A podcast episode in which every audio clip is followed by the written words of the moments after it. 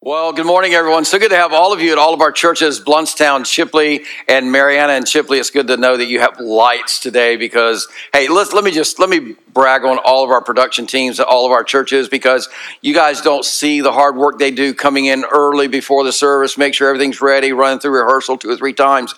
And of course, Chipley went in this morning, man, their production team ran into some real issues and they were in the dark, and their team got them up in the light going today. So can we celebrate all of our production teams, all of our campuses who work so hard to create a great experience for all of us every Sunday? And you don't know how much technology glitches they have to deal with every Sunday to make sure that you have a great experience. And so, man, I can't thank you teams enough for being an A team on. Man, you guys do great, ladies do great on our teams there. So, hey, before we jump into today's conversation, uh, I also want to celebrate something else. I want to celebrate the life change that is happening in our student ministry this summer. So, two weeks ago, we had 148 students and 26 leaders go to real life camp. We had students who committed their life to Jesus, who recommitted their life to Jesus. We had 29 students baptized. So, yeah, yeah. So, watch the side screens and then we'll really celebrate at the end.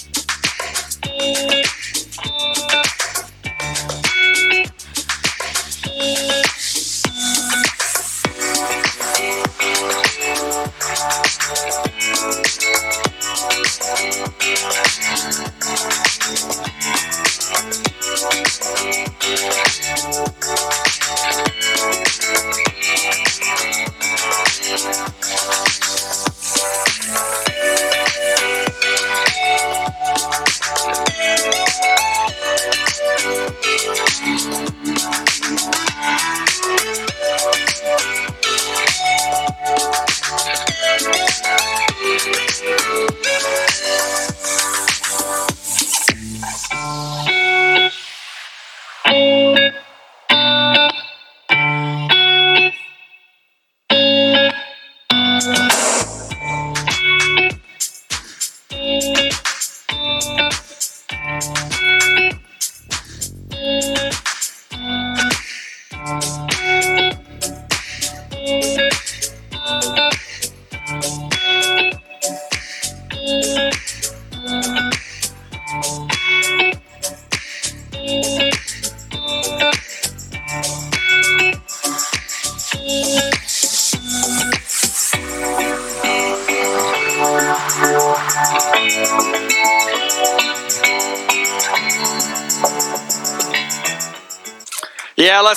celebrate that. All of our campuses. Wow.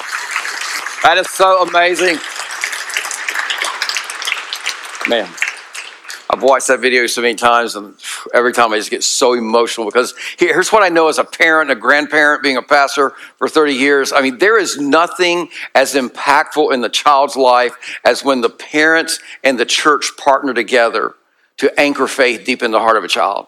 I mean, that partnership between a parent and the church, it is so vital in helping children and students grow into what we call adults who have a faith of their own. And a lot of times as parents, we think, well, the church interrupts our family life. And I just want to tell you, man, when you watch videos like that, it doesn't interrupt your family life. It is a partnership that changes your family's destiny. So, for those of you who invest your time on a weekly basis to create environments that equip and develop our children and our students in their faith, let me just say thank you so much. And for those of you that are priority percentage givers, meaning that you have a plan to consistently give so we can create the environments that we create for children and students and provide resources for them to go to camp and also resources for you as parents on the RCC website and the app for you to help your children grow in faith during the week and communicate what we've been communicating either on Wednesday night or Sunday to your children in your home. Hey, thank you for being generous givers. In fact, in fact, what I don't want you to miss of what we just celebrated as a church is this. What we're celebrating today is the cumulative impact of years of people being committed to investing their time and their money for the sake of the next generation. P- people who will give six, eight years of their life for children in Waumba Land, and same thing for kids in Upstreet, and, and then Inside Out and Transit. So I just want to say if you love celebrating life change in the lives of children and lives of students, and if you're a parent and you love what God is doing in your family, I would love to invite you to be generous with your time and your money. So if you want to invest in the next generation, we would love to have you serve in one of our children or student environments. You can stop by the gallery today. They can tell you how you can be involved in that. Or if you say, I just want to invest in that, hey, you can drop your giving in the giving boxes on your way out, or you can just start up reoccurring giving on our app or our website. So for those of you who serve and give, thank you so much. Can we just celebrate everybody who serves in Waumba Land Upstreet and um, Inside Out Transit? Thank you guys and ladies so much. It's making a huge difference. I mean, did, you see that number? 148 students at camp. That's incredible. It just amazes me.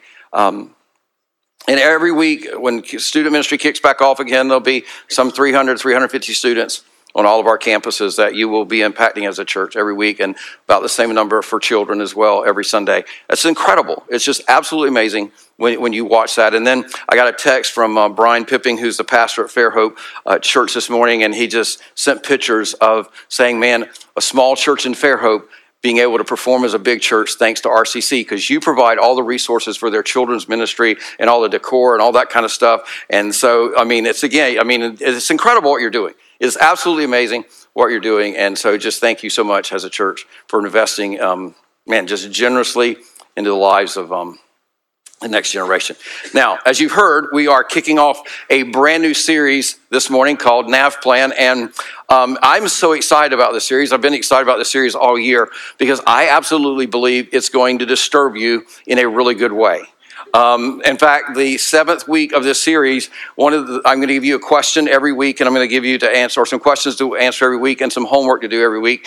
And here's the thing: the, the seventh week of the series, I'm going to um, ask you. So, what disturbed you the most about this sermon? Because it's going to disturb you really bad. But we're just going to build, build toward that the whole time. So, if you walk out of here disturbed today, great because this is going to be a series of conversations that are going to take us on a journey to a greater discovery of what it means to be a follower of Jesus and to have this growing, strong faith. Because, see, here's the thing that I know. Coming through the whole COVID pandemic and, and the processes that we've gone through, what, what I've discovered is, is that we have a lot of people who have been followers of Jesus or trying to figure out what it means to follow Jesus who have a child sized faith trying to handle adult sized problems. And God never meant for that to happen. So, whether you've been a follower of Jesus for a short period of time or, or many years, or, or if you're with us today and you're just trying to figure out what this whole thing of following Jesus means, and you still have a lot of questions or you have a lot of doubts, here's why this series is important for every one of us. And that is this everything has a starting point. You, you had a starting point if you think about that. I mean, and some of you, you were started on purpose. Some of you were a pleasant surprise, and we are glad that you're here.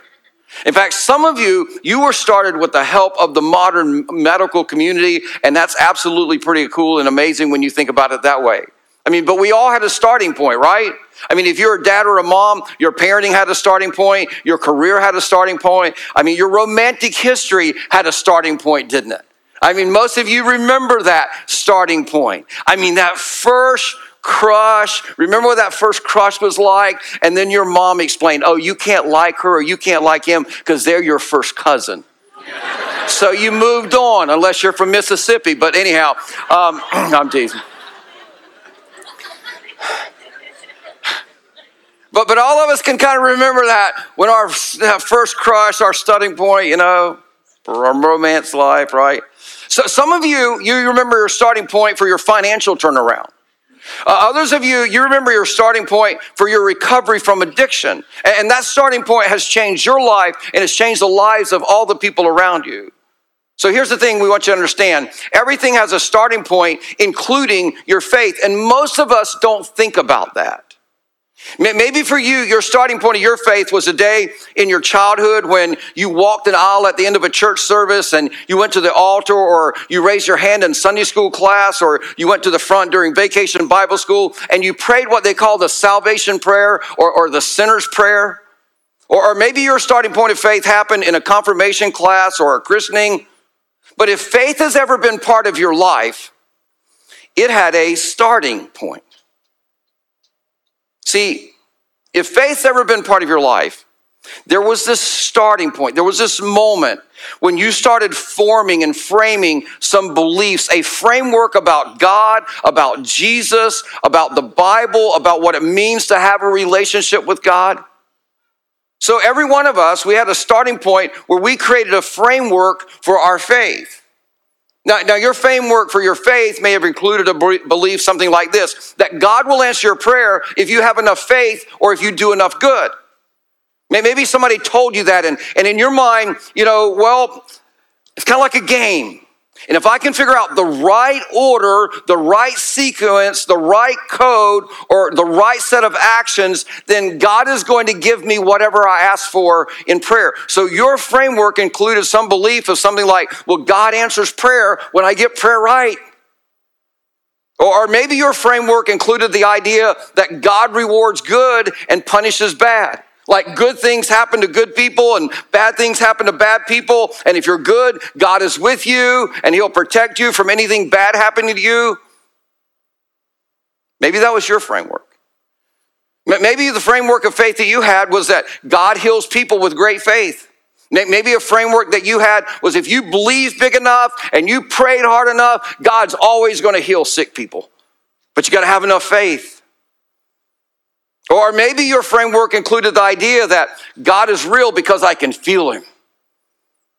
Yeah, you know he's real because you can feel him. And then you don't feel him. And you go, I guess I lost him. God, I guess you left me. I guess you abandoned me. See, if you've ever had a faith in your life or any kind of faith in your life, that faith had a starting point. And that starting point had a framework for your faith about what you believed about God, or what you believed about Scripture, what you believed about Jesus. And then this is what happens to most of us we grow up, we get older, and some of us, for many of us, this just doesn't add up anymore, does it? You, you found yourself doubting everything that you had been taught. Your, your framework just didn't work anymore. Because some of that stuff just didn't happen the way your framework said it should happen. And so you went to your priest or your pastor or a parent and, and you tried to figure this out, and they give you these faith based answers to fact based questions. I mean, you were just told, well, believe more, have more faith. And as a result, your childhood faith crumbled. And now as an adult, and students, you're young adults, so this includes you. There's sometimes that you wish you could rediscover or reignite your faith, but you don't know how to deal with what seems to be irreconcilable differences. And let me just go and tell you that's not uncommon. You're not unusual. See, what we've discovered around here is that oftentimes adults, don't miss what I'm going to say here, this is so important. We discovered over the 30 years of pastoring, what I've discovered is that oftentimes adults need a new starting point for their faith. And it's not that all that we were taught as children were bad. It was an appropriate starting point for us as children. But what we were taught as children about Jesus and faith and the Bible, it was never intended to sustain us as an adult. So, for the next eight weeks, we're going to help all of us hit that reset button and ask this question If you didn't know anything about God and faith, where would you start? I want you just imagine for a minute, because most of us have never allowed ourselves to go there. Because we want to look like we mature, that we had it together. But, but imagine that you had never heard anything about Christianity. Imagine that you had never read the Bible. Imagine that you had never attended church. You, you never heard any of the Bible stories. Where would you start as an adult if you didn't know anything about the Christian faith. Now, let me just tell you, what I'm going to say next is probably going to surprise you and mess with some of you. Remember, this is going to be disturbing, right? I'll tell you this. You shouldn't start your adult journey, or I'll tell you where you shouldn't start your adult journey of faith. And please hear me out on this before you send me an email, text me, call me, set up a meeting with me, before you go posting on social media. Old Paul Smith has done went liberal on us because I can tell you I'm probably one of the most conservative theologians there are, and I love the Bible. I have given my life to preaching God's word. Because I absolutely believe the Bible is God's inspired word to us. But the starting point, here, here's how here I say this, but the starting point for your adult faith journey shouldn't be the Bible says. Now, this is where we started as a child. You asked a question, and you were told, the Bible says. And that was the end of the discussion. And that was good. That was fine as a kid. I mean, nobody did anything wrong. But the Bible isn't, nor has it ever been, as we're going to see this morning, the starting point or the foundation for someone's faith. We, we don't believe things just because the Bible says, even though we believe the Bible is God's inspired word, there's something so much greater for why we believe what the Bible says. Because in all reality, when you think about it, the Bible doesn't say anything. The Bible is the name we use to describe a collection of documents that were written by people who were eyewitnesses to historical events that God inspired to write them down so we would have His word for us today. In fact, when the first followers of Jesus began following Jesus, think about it this way there was no Bible. They, didn't go around saying, the Bible says. So, if there was no Bible, what was their foundation of faith? I mean, there were the Jewish scriptures that we call the Old Testament, but none of the New Testament had been written. So, the Bible says was in no way their starting point for faith. So, the question is, what was it? What was it? Even though we cherish and treasure God's word, what was it? And I think that is a question that is worth figuring out because the early followers of Jesus, well, if you really think about them, their faith was absolutely amazing. I mean, go to Acts chapter 2, watch the birth of the church. It was absolutely astounding. I mean, it blows our faith away today. So that's where we want to start our conversation today, and that is this. If you didn't know anything about God and faith, where would you start? Now, to do that, we're going to begin by listening in on a conversation the Apostle Paul had with a group of people from Athens, Greece. Now, they had never heard about Jesus. They had never heard about Christian faith. I mean, this was brand new information for them. This was their starting point of faith. Now, this conversation is found in a portion of a journal that is written by a traveling partner of the Apostle Paul named Luke, and we call it the book of Acts. So if you want to take your Bibles and go to the book of Acts, we're going to be in Acts chapter 17.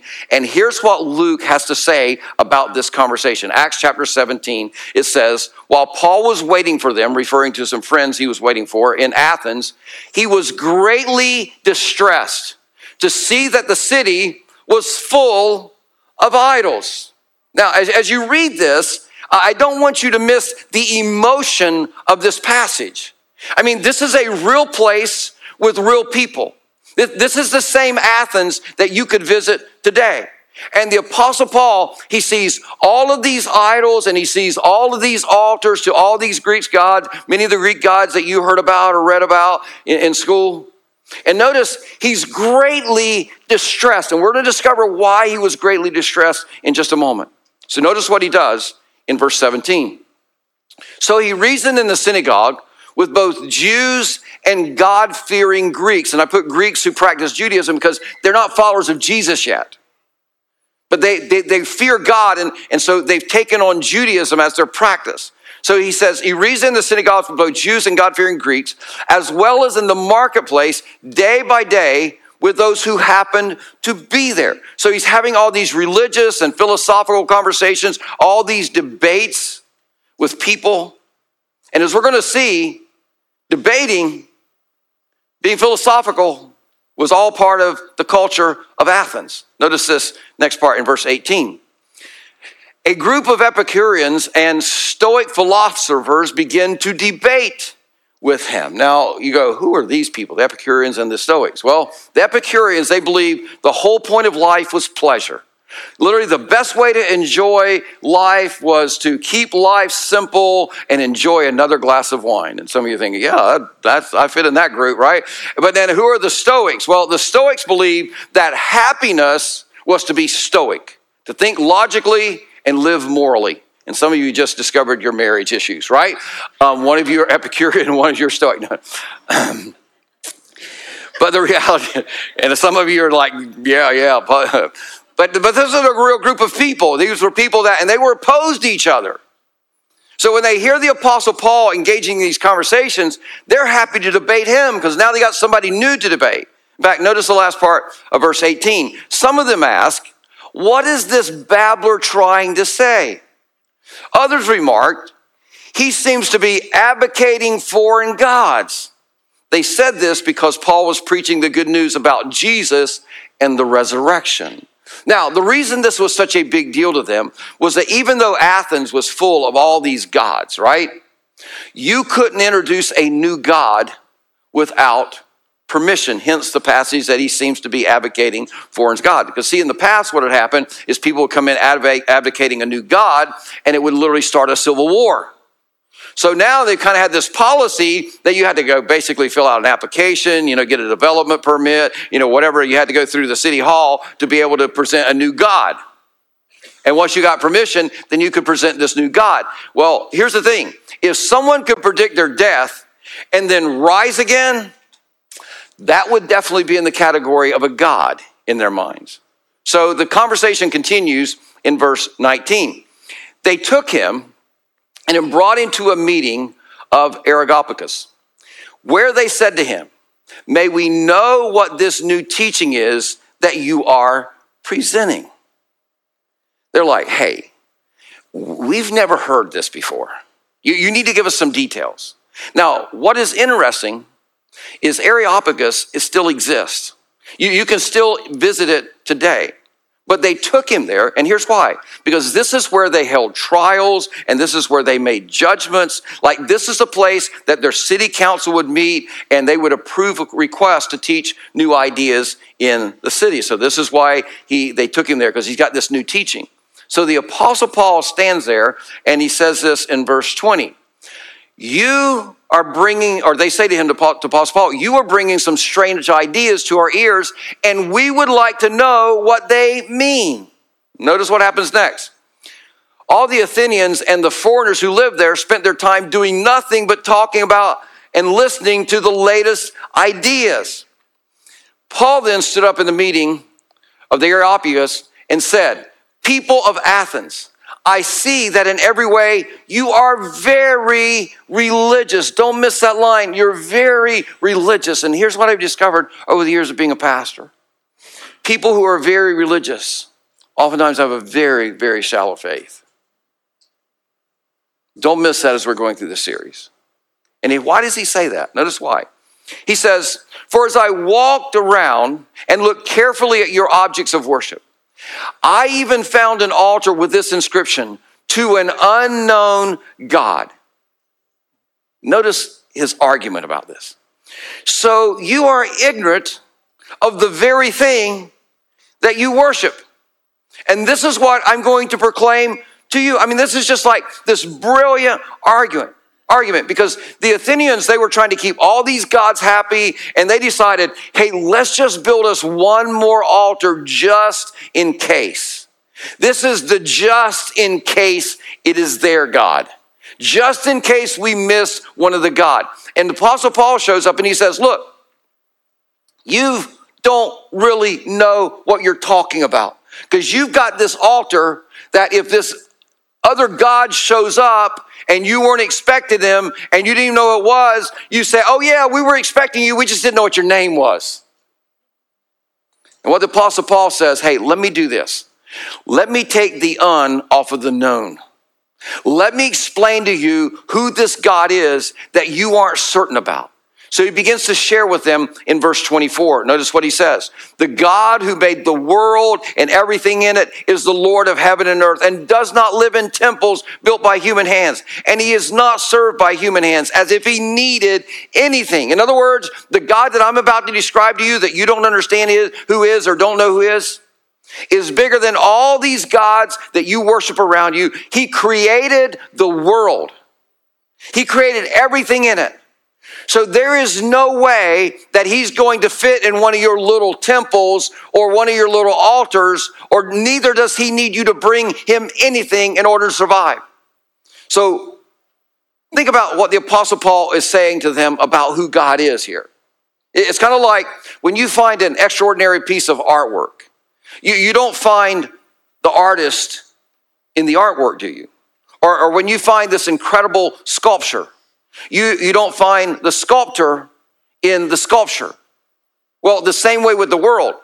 You, you get to see all the extra, extraordinary beauty and the wonder and the glory and the greatness of God reflected in our world, but you won't find the creator in the creation because God is bigger than that. There are certain of his attributes that you'll see, but God is so much bigger than that. He's beyond his creation, including any little temple.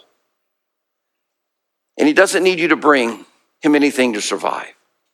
In other words, Paul's saying, hey, it's kind of like you walk around your altars and you leave your God some jewelry and maybe a, a meal deal from Chick fil A and a six pack of Coke. And then the priests sneak in and they steal it all at night when nobody's looking and you think your God ate it. And he goes, that's not how it works. Not with my God.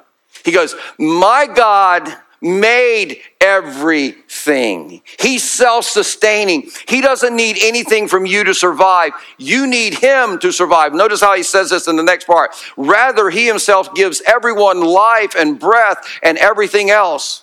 From one man, referring to Jesus, he made all the nations that they should inhabit the whole earth, and he marked out their appointed times in history and the boundaries of their lands. Why did God do that? God did this so they would seek him and perhaps reach out for him and find him, though he is not far from any one of us. Now, this word seek is a very interesting word. It's the idea to wander around or grope around in the darkness like you're in a dark room trying to find the light switch, right? So the Apostle Paul says, God knows that you don't have all the answers. He, knows you're trying to figure it out. He's seen you groping around in the dark, and God did something for you. He turned on the light for you he sent Jesus. And then the Apostle Paul does something very interesting. He, he doesn't quote the Bible because it doesn't exist yet. And besides, the, these are Greeks, and they don't care about the Jewish scripture. Instead, he quotes one of the Athenians, their own philosopher, and, he says this He says, You guys, you didn't entirely miss this. You bumped into a truth and you didn't even realize it. Notice verse 28. Here's what he says For in him, referring to God, we live and we move and we have our being. And then he quotes one of their own poets. As some of your own poets have said, we are his offspring. Now, notice his argument after this. He says, Therefore, since we are God's offspring, and you guys said this, we should not think that the divine being is like gold or silver or stone, an image made by human design and skill. He said, like, how can you even think that? If you say in him we live and move and have our being, and then you reduce him down to just some little idle thing. He goes on. He says, in the past, God overlooked such ignorance, but now he commands all people everywhere to repent. Now, this word repent, it isn't referring to the idea that they should stop sinning. The Apostle Paul hasn't even talked about sin yet. This simply means he, he commands every people everywhere to repent or literally change the way you think about who God is. It seems simply means you need to change the way you think. So he's saying, in the past, you weren't really sure. You had all these altars to all these gods, but now God has revealed himself to us through Jesus. So this new information should lead to a whole new way of thinking about God. In fact, notice how the apostle Paul says this in verse 31. For he has set a day when he will judge the world with justice by the man he has appointed. He has given proof of this to everyone by raising him from the dead. And some of them probably saying, Proof? What do you mean, proof? I mean, this is religion. You just got to believe. It's, it's all blind faith. There is no proof. And the Apostle Paul says, No, no, no. God gave you proof. There's evidence. Jesus died and he rose again, proving that he was who he said he was, that he was God in human flesh. And, and the Apostle Paul would go on to say, You know, I've talked to people who saw it with their own eyes. I can introduce you to them. If you want to travel with me to Jerusalem, I can show you who those people are. They're still there. You can hear and see it for yourself. And then Luke says this in verse 32. He says, when they heard this, or it says, when they heard this, Apostle Paul speaking about the resurrection of the dead, they all fell to their knees and repented and tore down the altars to all their false gods. And if you're following along in your Bible, you're going, where are you reading that from, Paul? It's not what it says, is it? Now, that's what it would say if you were making up this story. But this is a real conversation with real people that really happened. So notice what Luke really says happened. When they heard about the resurrection of the dead, some of them sneered. Of course they did. Because when somebody dies, they generally stay dead.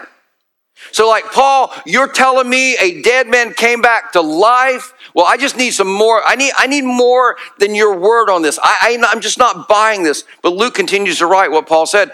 But others said, We want to hear you again on this subject. So, we're, we're not sure, but we'd love to explore it. I'd love to hear more. Because what I think I just heard you say, Paul, is that down in Jerusalem, there are some people who saw with their own eyes a resurrected Jesus. So I think I've got some questions on this. And I'm sure the Apostle Paul's like, absolutely, man, let's talk more. Because I talked to those people who saw it. I'm convinced, beyond a shadow of a doubt, there is definite evidence that God is for the whole world and He loves us and he can be known. So, the starting point for a mature adult Christian faith is not belief in belief or a belief system. It's not just the Bible says. It's not out figuring out what happened in seven days of creation or if Adam and Eve were real people or where their sons got their wives from or did the animals really go two by two in the ark or could the whole earth really have been flooded? I mean, those are all interesting and very important questions to, to look at at some point in time. But they're not the starting point of an adult, mature Christian faith.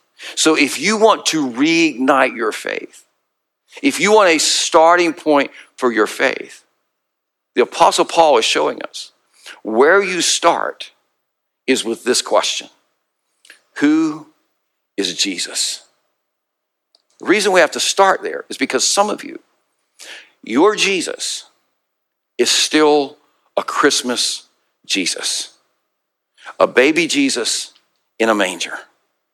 It's why every time you face an adult sized problem, your world falls apart.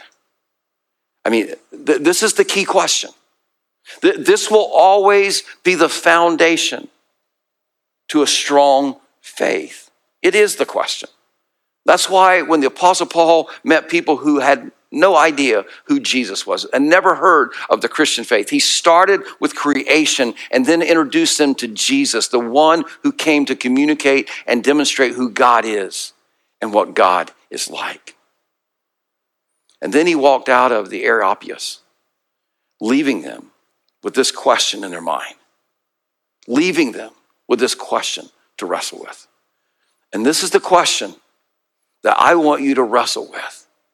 Because, see, we sang about this Jesus. And the last song really just focused on who he was. But do you really understand who Jesus is?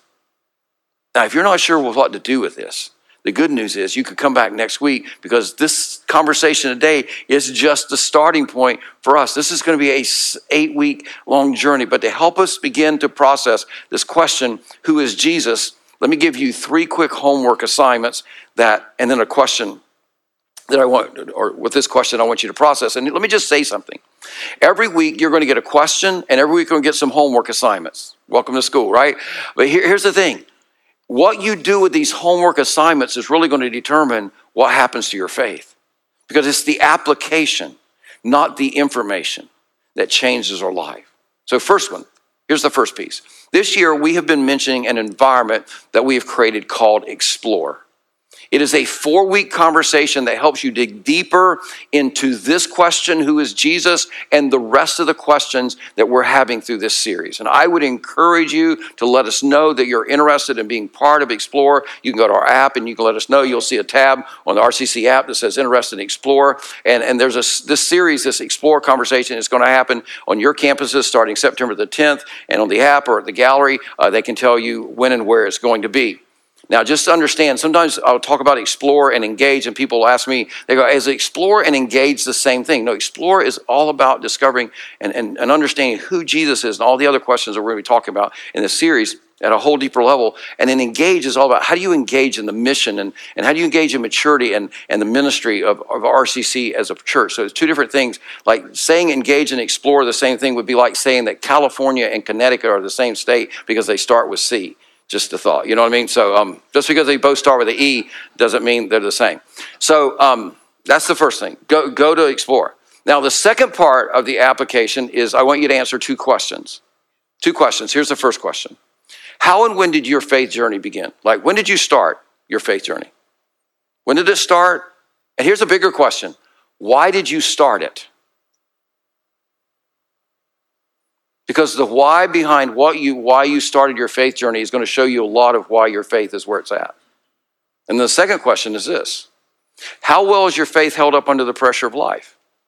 In other words, has your faith supported you? Has it been strong through the challenge adult moments of life? Has it been strong in the adult storms of life? Or have you found that you're having to support and prop up your faith? Do you have a mature adult faith? And that is an important question to answer because the answer to these two questions, especially, are going to give you better insight how to apply this series to your faith journey. And then, third, on the RCC app, you're going to find a tab on that home screen as well that says, Why Jesus? Now, if you click on that tab, you're going to find a link that's going to take you to RightNow Media and you're going to see a study for adults and for students entitled Why Jesus? It's going to help you dig, dig deeper into this question who is Jesus? You can do either one of those. There are study guides that go with them as well. But what it will do is this, this is going to take you this week to a whole deeper level. David Nasser is going to take you on that journey. It's an amazing study. It'll help you so much. About 15 minute conversations and then study guides for you to follow up with. Now, this link, I'm going to send it out on the email that I send out every Monday evening as well. If you don't receive the email, you can stop by the gallery on your campus and you can sign up for that email because every Monday we talk about where we've been and where we're going, and it can keep you in the loop. So, um, this week, what I want you to do is I want you to lean into this question Who is Jesus? Because how I see Jesus and understand Jesus is the foundation for my faith. Is he still baby in a manger, Jesus? Or is he King of Kings, Lord of Lords, Jesus? And it takes some time to process that. So, that conversation or that question, I mean, it's going to be the foundation for where we go in the future. So, this week, lean in. Who is Jesus? Let me pray for you. Heavenly Father, I thank you so much for this incredible opportunity. I thank you for this opportunity as a church to go on a journey together. God, for all of us, whether we're trying to figure this whole thing out or whether we've been following Jesus for a short season or for many years, God, there's always times that we need a starting point or a restarting point so that we can experience what an adult faith looks like. So, as we go on this journey together, as we answer these questions, and as we lean into the application process, God, I just want to thank you for the transformation that is going to happen in our lives so that when adult problems hijack our life or adult storms hit our lives, we have an adult sized faith. God, I just want to thank you for the words of the Apostle Paul that remind us Jesus is not just a Bible story. What a wonderful name it is. Nothing can compare. Creator of all, sustainer of everything. Love, grace, and mercy beyond measure. And may we begin to understand that as we go on this journey together. In Jesus' name we pray. Amen. Everyone, thanks so much for being with us today. Have a great day. See you next week for part two.